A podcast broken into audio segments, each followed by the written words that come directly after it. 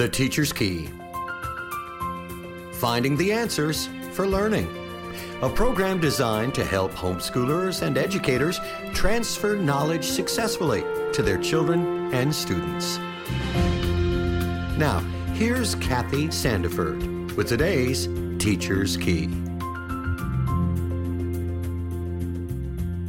I think it's safe to say that we all want academic success in our classroom. Of course, if that is all you seek to achieve and place your focus, you're probably going to bump into failure more often than you think. You know, you always have the child that you can't figure out why they can't learn and retain the information you give them. And then there's the child that can learn everything, but they can't play on the playground or sports or academic team and be with friends. What about the student that throws all learning and potential growth aside due to a traumatic or spiritual warfare that they cannot control and allow to rule their life. See, I want my students to reach their full potential that God has created for them to achieve. Now, to do this, I must strive to develop all of their personal skills needed to learn. I need to give them strategies on how to deal with things in life. You know, some students walk or talk earlier, some understand cause and effect, some develop a more personal relationship with God earlier than others. Some are ready for college, and others you're like, oh, can they wait one more year? Now, for my students to reach their full potential and greatest academic success, I must consider more than just the curriculum information I need for them to learn.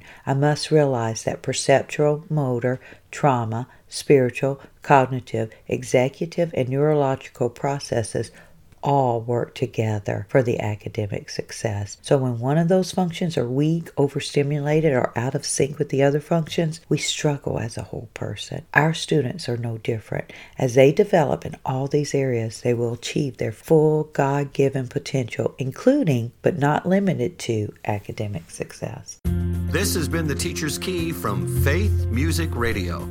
For more information about this program, visit faithmusicradio.com.